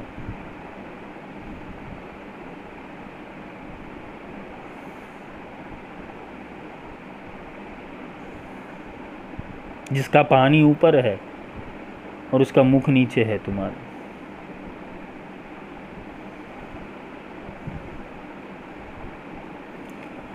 इसलिए साधक की जो प्रथम, साधक की बहुत सारी श्रेणियाँ आती है, उसमें प्रथम श्रेणी होती है जिज्ञासु, जो सामने से गुरु के पास के जा गुरु से प्रश्न कर से करके गुरु से विद्या के बारे में पूर्ण जानकारी लेता है। तुमने बगलामुखी का नाम सुन लिया या तो श्री विद्या का नाम सुन लिया, काली का नाम सुन लिया, तुम किसी गुरु के पास चले जाते हो और बोलते हो मुझे मंत्र सिखा दो, मुझे सिद्धि प्राप्त करनी है। और जो सच्चा गुरु होगा बोलेगा भाई तू पहले जान तो ले, इसको पहचान तो कर ले। जैसे कोई एक बिल्डर होता है, एक बहुत पैसे वाला इंसान होता है, वो वो तुम्हारे मित्र का मित्र है और तुम उसके तुम अपने मित्र के पास जा रहे हो और मित्र को बोलते हो ये कौन, तो कहे ये वो बहुत पैसे वाला इंसान है, बिल्डर है। तो तुम डायरेक्ट उसको बोलोगे यार मेरे को पाँच दस हज़ार रुपये की ज़रा मदद कर दे। तुम ऐसे कह सकते हो क्या?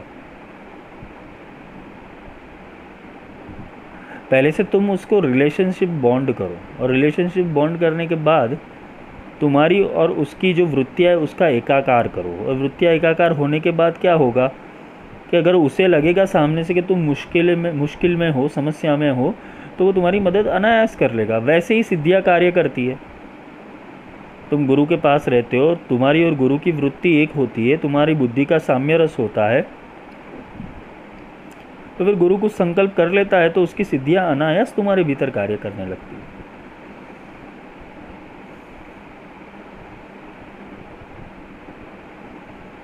पल में अलख मिलाई दे सो गुरु चतुर सुजान, जो तुम्हें पल में वो प्रकट कर दे, पल में अलख को मिला दे, पल में वो तुम्हारी जिज्ञासा समाप्त कर दे, पल में वो अविनाशी तत्व से मिला दे, तो वो गुरु सच्चा है। पल में अलख गिला दिलाई दे सो गुरु चतुर सुजान, वही वही गुरु चतुर होता है। तो तुम्हें घंटों भर बिठाने की बात ही नहीं करेगा। घंटे भर, एक पाँच छः घंटे तुम साधना करोगे तो दैनिक तुम दिनचर्या क्या करोगे, कमाने कब जाओगे, संसार को कब भोगोगे?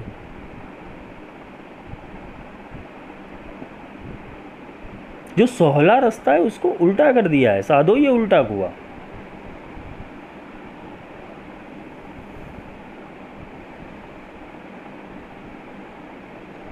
तुम्हें एक चीज की प्राप्ति करनी है, वो है अपने भीतर के अविनाशी रूप की, अविनाशी तत्व की, अविनाशी आत्मा की। तभी जाके पूर्ण रूप से तुम खुद को समझ पाओगे, फिर तुम्हारी साधना शुरू होगी। जब तक तुमने आत्मा को ही नहीं समझा, तुम्हें कौन सी साधना में ले जाए? क्योंकि सब साधनों के सब साधना के भीतर मूल तो आत्म तत्व ही है। यो ओम आत्म तत्वम शोधयामि नमस्वाहा, ओम विद्या तत्वम शोधयामि नमस्वाहा, ओम शिव तत्वम शोधयामि नमस्वाहा, ओम ऐम ह्रीम क्लीम सर्वतत्वम शोधयामि नमस्वाहा। ये तुम मंत्र बोलते तो पहले कि आत्मतत्वम शोधियामि, पहला ही मंत्र है आत्मतत्वम शोधियामि नमस्वाहा। आत्मा का शोधन करो, फिर विद्या तत्वम शोधियामि नमस्वाहा, विद्या का विद्या का शोधन करो कि आत्मा की विद्या क्या है। फिर शिव की शिव की साधना करो, शिव शिव तत्व की साधन करो, शोधन करो। तो पहले क्या आया आत्मा आई, फिर क्या आई विद्या आई, और तीसरा कौन आया शिव, वो चैतन्य, वो निराकार तत्व। आत्मा तुम हो, विद्या कौन देगा, गुरु देगा, और शिव वो तुम्हारी आत्मा के ज्ञान से और गुरु के दिए हुए ज्ञान से वो शिव का प्रागट्य होगा।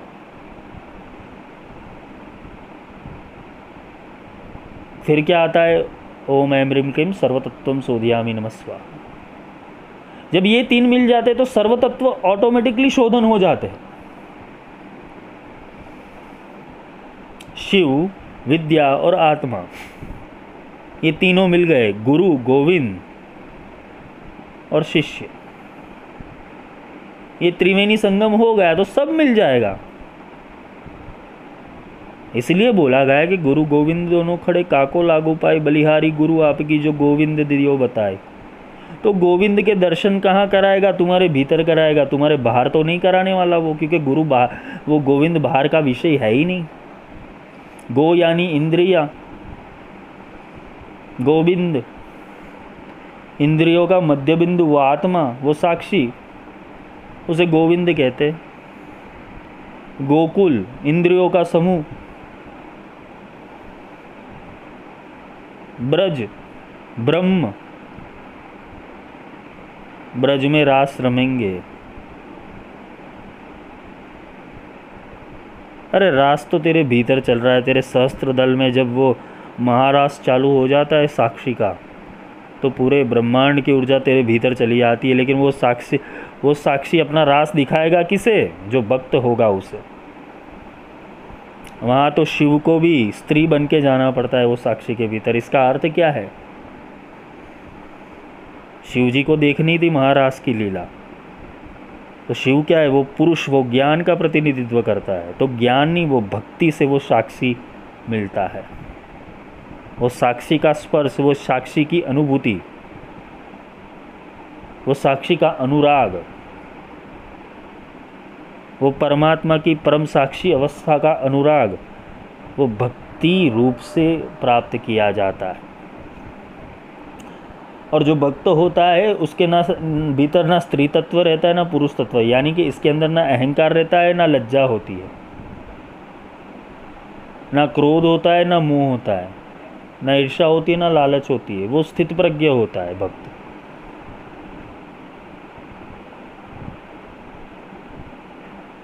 अर्धनारीश्वर प्रोसेस।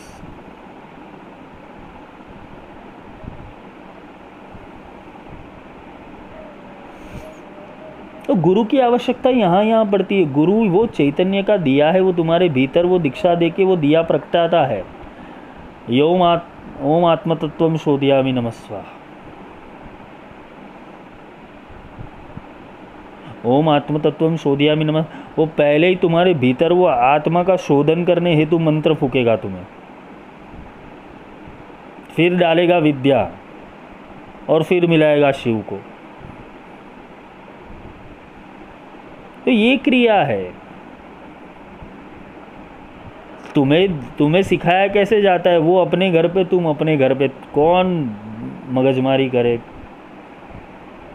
गुरुजों की भी गुरुजों के भी गुरुजों के भी क्या लेना देना कि वो मेरा शिष्य पूजा कर रहा है कि नहीं, साधक साधना कर रहा है कि नहीं, मंत्र कर रहा है कि नहीं।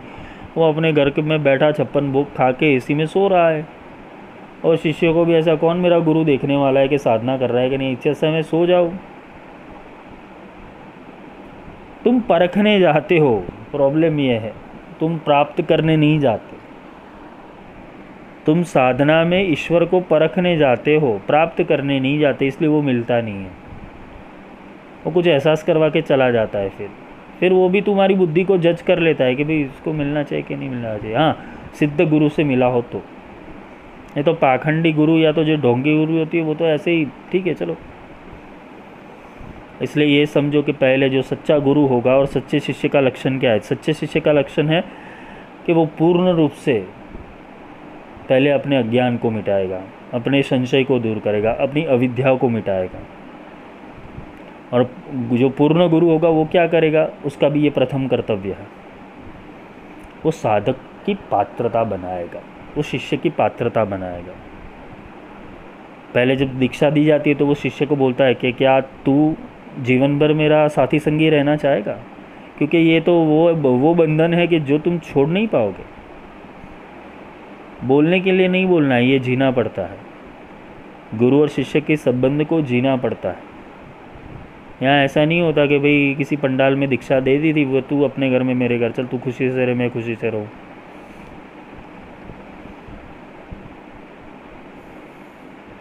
जिसके लाखों करोड़ों शिष्य हो, उस गुरु को नाम ही कैसे पता होगा कि ये रमेश है, ये सुरेश है, ये महेश है, ये विष्णु है,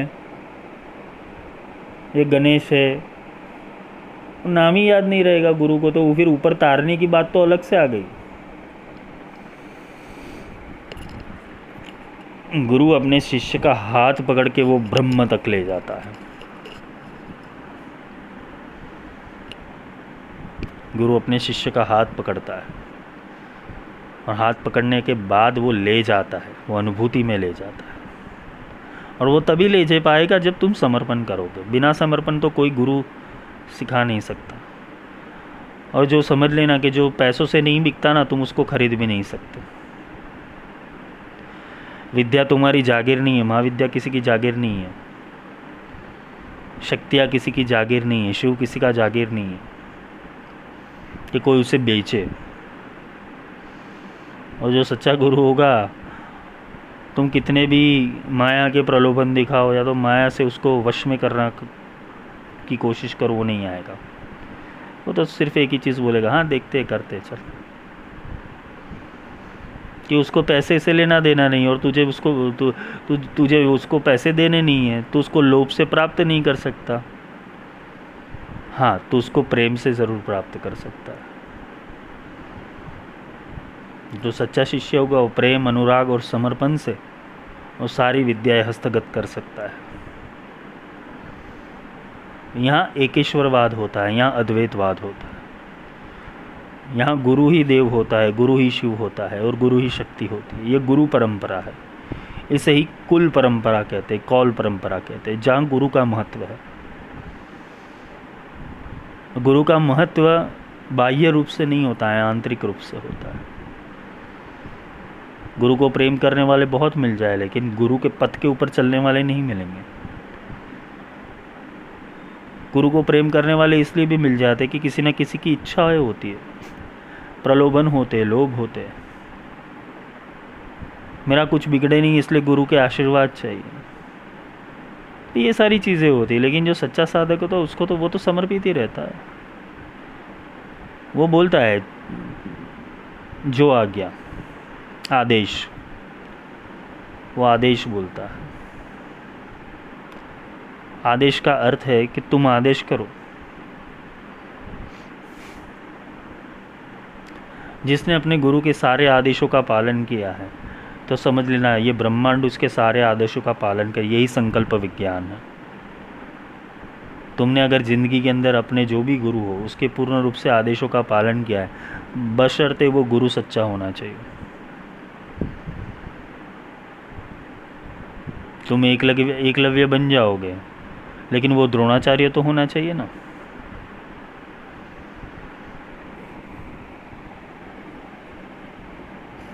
गुरु की मूर्ति के गुरु मूर्ति रूप से है ही नहीं, गुरु वो तत्व है, चैतन्य रूप से है।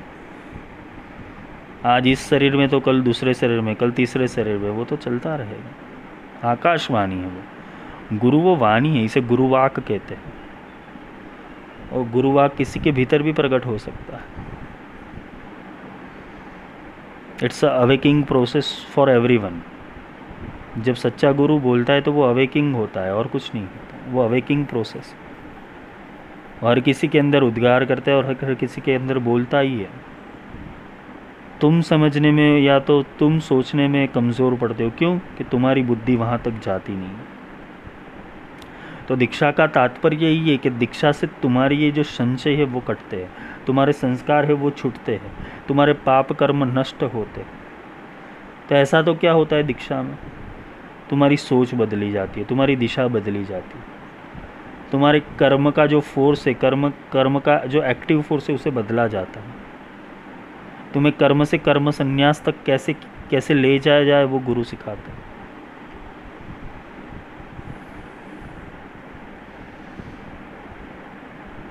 पहले तुम्हारे जीवन में विषाद योग ही है, और सच्चा विषाद होगा तो सच्चा सांख्य निकलेगा।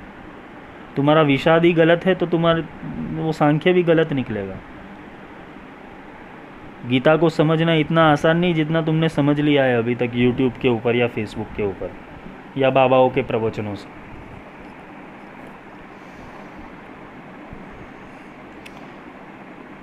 एक गीता का डिस्क्रिप्शन या भगवत गीता अगर पढ़ने जाओ या बोलने जाओ तो सात से आठ घंटे लगते हैं एक छोटी सी किताब को भी, या तो उसका विश्लेषण करते करते। कृष्ण ने तो सिर्फ सोलह या अठारह मिनट के बीच में उसने ख़त्म कर दी थी पूरी बात। इतने श्लोक भी नहीं थे गीता में, और गीता के अंदर नहीं कि गीता गीता लिखने के बाद किसी के नीचे कृष्ण के हस्ताक्षर नहीं है कि ये मैंने लिखी है, लिखी है वेद व्यास ने। कृष्ण विरचितम नहीं है, वेद व्यास विरचितम है।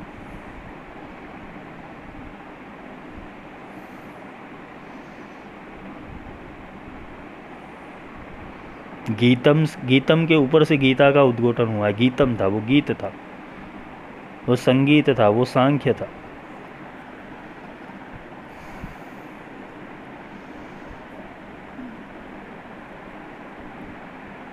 ज्ञान अठारह योग है। अठारह योग से कोई भी योग से तुम परमात्मा को प्राप्त कर सकते हो, पर उसका पहला योग तो आएगा विषाद। विषाद यानी अज्ञान, अंधेरा, अज्ञान, अविद्या, ये विषाद है। तो गुरु जो होता है तुम्हारे विषाद को दूर करने हेतु वो परमात्मा, वो ब्रह्म की बात तुम्हारे आत्मा तक पहुंचाएगा, और जैसे ही वो आत्मा तक पहुंचाएगा तुम्हारी आत्मा का जागृतिकरण चालू हो जाएगा कि नहीं, जिसे मैं ढूंढ रहा था ये वही है, जिसे मैं खोज रहा था ये वही है। इनकी बातें मेरे दिमाग में उतर रही है तो स्पष्ट रूप से ये बोल रहे हैं, ये मेरे संशय को काट रहे हैं। वो तुम्हें अपने आप रियलाइजेशन होना शुरू हो जाएगा। वो क्यों हो रहा है? तुम्हारा आत्मा सुन रहा है, और उतमा उसमें आत्मा साक्षी है, वो साक्षी बोल रहा है। गलत भ्रमणाओं में मत घूमो, बोलते हैं ना, अपनी अकल लगाओ, दिखाओ पे मत जाओ, अपनी अकल लगाओ। तो यही होता है कि आज के युग के अंदर दिखाओ पे लोग बहुत जाते, अपनी अकल कम लगाते। तो ये गुरु दीक्षा जो प्रोसेस है ये बहुत लेंदी प्रोसेस है, इसके कल डेप्थ में और जाएंगे। ये सिर्फ भूमिका थी इसलिए बांधी कि तुम्हारे तुम जहाँ जहाँ से आए हो या तो जहाँ जहाँ से जुड़े हुए हो या जिस जिस जगहों पे ये अनु अनुसरण या अनुभूति या उसका प्रत्यक्षीकरण देख रहे हो सारी चीज़ों का, तो तुम्हें भी अनुभूत हो जाएगा अंदर ये सब गड़बड़ है, गोलमाल है भाई, सब गोलमाल है।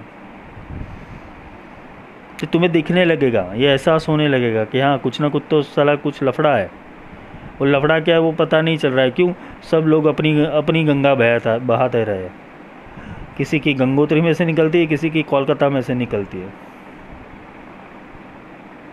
वो गंगा बोलेगा मैं तो सबकी हूँ, लेकिन सब ने अपने अपना बोलते हैं ना थप्पा लगा दिया है। ऐसे परमात्मा एक ही है। किसी ने उसको राम बोला, किसी ने श्याम बोला, किसी ने घनश्याम बोला, किसी ने महादेव बोला, होता रहता है। तो मूल चेतना तक जाओ, मूल ब्रह्म तक जाओ। कुमति निवार सुमति के संगी, ये जो कुमति है तुम्हारी उसको दूर करने का कार्य गुरु करेगा। इसलिए तो हनुमान चालीसा का पहला वर्ष है, श्री गुरु चरण सरोज रज निज मन मुकुर सुधार। जो शिष्य का प्रथम कर्तव्य क्या है कि गुरु की जो चरण है उसकी रज के रूप में रहने का। गुरु श्री गुरु चरण सरोज रज, उसके भीतर रह के वो निज मन, खुद के मन को सुधारने का। तो ये अर्थ है, ये जो जो तुम तुम चालीसा पढ़ रहे हो, भावनी पढ़ रहे हो, सुंदरकांड पढ़ रहे हो, पढ़ने से कुछ नहीं होगा, समझने से होगा। तुम्हें समझ की आवश्यकता है, पढ़ने की आवश्यकता नहीं है। तुम अनपढ़ गवार हो। कैसे? जैसे इलेक्ट्रॉनिक इंजीनियर है, उसने सारी किताब पढ़ ली लेकिन उसने एक्सपेरिमेंट नहीं किया, उसने प्रैक्टिकल नहीं किया, वैसी ही हालत है सबकी। सिद्ध कुंजिका रोज करते हो लेकिन वो सिद्ध कुंजिका खुलती कैसे वो नहीं सिखाया सिखाया किसी ने। वो दुर्गा पाठम फलम लभते कैसे होता है कि एक बार अगर सिद्धि कुंजिका का पाठ कर लो तो दुर्गा पाठ का पूर्ण रूप से फल मिल जाता है। वो कैसे होता है, कैसे संभव है? पम पिम पुम पार्वती पूर्णांखां किंकुम खेचरी तथा चलता रहता है ये सब। अंकं चंटन तम यम शुम दिवी यक्षम धिजाग्रम धिजाग्रम तोड़म तोड़म दिप्तम कुरु कुरु स्वाहा, ऐसे मंत्र बोल देंगे फटाफट। ओम ऐं क्लीं चामुंडाय विच्चे हम सम लं क्षम फट स्वाहा, शृणु देवी प्रवक्ष्यामि कलो सर्वेष्ट साधम, चलता रहता है बस। उसको नींद में से उठाओगे और बोलने को बोले कि वो रट्टा मार लेगा, बस यही था। सिद्ध कुंजिका वो गुरु देते, और गुरु जब देते तो पूर्ण रूप से तुम्हारे तुम्हारे भीतर की दुर्गा को जगा देते। इसलिए उसे बोलते दुर्गा पाठम फलम लभते, ये सिद्ध कुंजिका है। सिद्ध कुंजिका मिलने से दुर्गा का जो पूरा रहस्य वो तुम्हारे भीतर प्रकट हो जाएगा। तो यही है कि तुम्हें क्या प्राप्त करना है, किससे प्राप्त करना है। अगर जिसने अपने गुरु बनाए ऐसे जो शिविर वाले या तो सेमिनार वाले या वर्कशॉप वाले, ऑनलाइन कोर्सेस वाले, ऑनलाइन दीक्षा वाले, जो भी गुरु बनाए तो जाके पूछो उनसे। अगर इक्कीस सौ रुपये दिए हैं तो वसूल भी करो, ग्यारह हज़ार दिए तो वसूल करो, पूछो उनसे, प्रश्न पूछो ये भगवती कैसे मिलती है, भगवती से मुलाकात तो करवा भाई। साधना बहुत कर ली, मंत्र बहुत कर लिए, मुलाकात करवा, अनुभूति करवा, ये कैसे मिलती है। अरे गुरुजी आगे का रहस्य तो समझाओ, ये क्या एक क्या छत्तीस अक्षरी मंत्र मैंने छत्तीस लाख कर दिए, अब तो कुछ आगे समझाओ, मेरा कुछ उद्धार तो करो, मेरी आत्मा तो जागरूक करो। तुम्हारा हक है गुरु के ऊपर। अगर तुम उसे दक्षिणा दे रहे हो, उसे गुरु दीक्षा का मूल्य दे रहे हो, दक्षिणा दे रहे हो, तुम्हारा अधिकार है उससे प्रश्न करने का। तुम्हारे घर में रेफ्रिजरेटर लाते हो, कुछ बिगड़ता है तो तुम बुलाते हो उसको, भाई एक साल की वारंटी है, चल इधर आ, इसको ठीक कर। तो दीक्षा भी वारंटी वाली लेना, गारंटी वाली लेना कि वो उद्धार करती है क्या नहीं तुम्हारे। वरना ऐसा होगा कि भाई गधे से गधा मिले करे लात हम लात, मनोरंजन का खेल है ये सब। एक पिक्चर चल रही है और पिक्चर में सिर्फ तुम ही सत्य हो, बाकी सब झूठ है। यद दृष्टम तद नष्टम, तुम्हारे भीतर बैठा हुआ वही सच्चा है, और जिसने भीतर का दिया जला लिया वो सामने वाले का दिया पहचान लेगा। इसलिए मूर्ख मत बनो, पागल मत बनो, भागो मत, पात्रता बनाओ, क्योंकि पात्रता से ही सिद्धि हासिल होती है। जो सच्चा गुरु होगा वो तुम्हारी पात्रता के ऊपर तुम्हें दीक्षा देगा, तुम्हें विद्या देगा, तुम्हारे पैसों के ऊपर कतई नहीं देगा। चाहे तुम उसके पीछे एक लाख खर्च कर दो या एक करोड़ खर्च कर दो, वो विद्या को बेचेगा नहीं, ना विद्या का व्यापार करेगा। और समझ लेना जहाँ व्यापार हो रहा है वहाँ विद्या है नहीं। श्री विद्या जगत जननी जिसने पूरा ब्रह्मांड रचा, उसको तुम ग्यारह हज़ार में पचास हज़ार में सीखने जाते हो, कितने बड़े मूर्ख हो।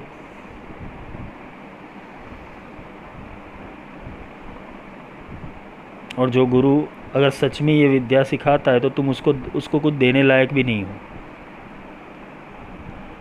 तुम्हारी कोई हैसियत ही नहीं है ऐसे गुरु को कोई दक्षिणा दे सके। इसलिए विद्या है, विद्या है वो गुरु का अंग होता है, और वो गुरु अपना अंग काट के तुम्हें देता है। और अगर ये जो व्यापार करता है उसको अंग से लेना देना ही नहीं है।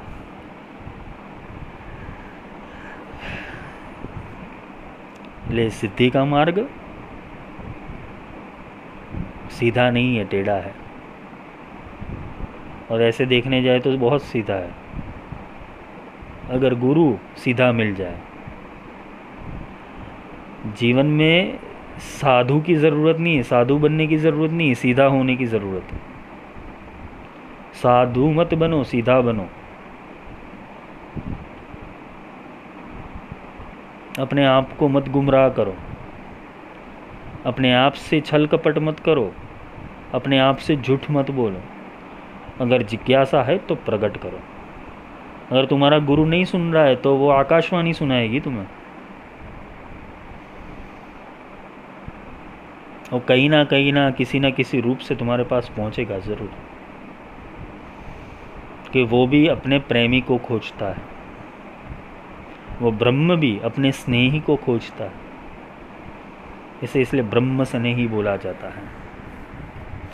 अपने प्रेमी को खोजता है वो ब्रह्म, वो परमात्मा अपने अपने प्रेमी जिज्ञासु के पास रहता है। कृष्ण जैसा महाज्ञानी पुरुष, उसके जीवन में बहुत सारे लोग जुड़े, लेकिन कुछ लोग ही उसको नज़दीक से जान पाए। जैसे राधा थी, जैसे कुछ गोपियाँ थी, अर्जुन थे। क्यों राधा को विराट स्वरूप नहीं दिखाया, ना रुक्मिणी को बताया, विराट स्वरूप केवल अर्जुन को बताया। फिर औद्धव मिलते हैं, औद्धव से लगा हुआ, सुदामा से लगा हुआ, कुछ गिने चुने पात्र थे। राम का पूरा जीवन ले लो, हनुमान और विभीषण, सुग्रीव। भक्त सिर्फ हनुमान बने। अर्जुन मित्र बन पाया उनका, उद्धव मित्र बन पाया। उद्धव वो कृष्ण को ज्ञानी मान रहा था, महाज्ञानी है, तपस्वी है। पर जब उसको ब्रह्म के बारे में पूछा गया, ब्रह्म के ऊपर वार्तालाप किया गया, ब्रह्म के ऊपर तर्क बोला गया, तो कृष्ण ने बोला जा गोपियों गोपियों के पास जाके पूछ। गोपियों ने उसको इंसल्ट करके भगा दिया कि जो प्रेम करता है वो व्याख्या कैसे कर पाएगा। ये मार्ग प्रेम का है, समर्पण का है, भक्ति का है, शरणागति का है, अपने आप को खोने का है, अद्वैत होने का है, ज्ञान का है, विज्ञान का है।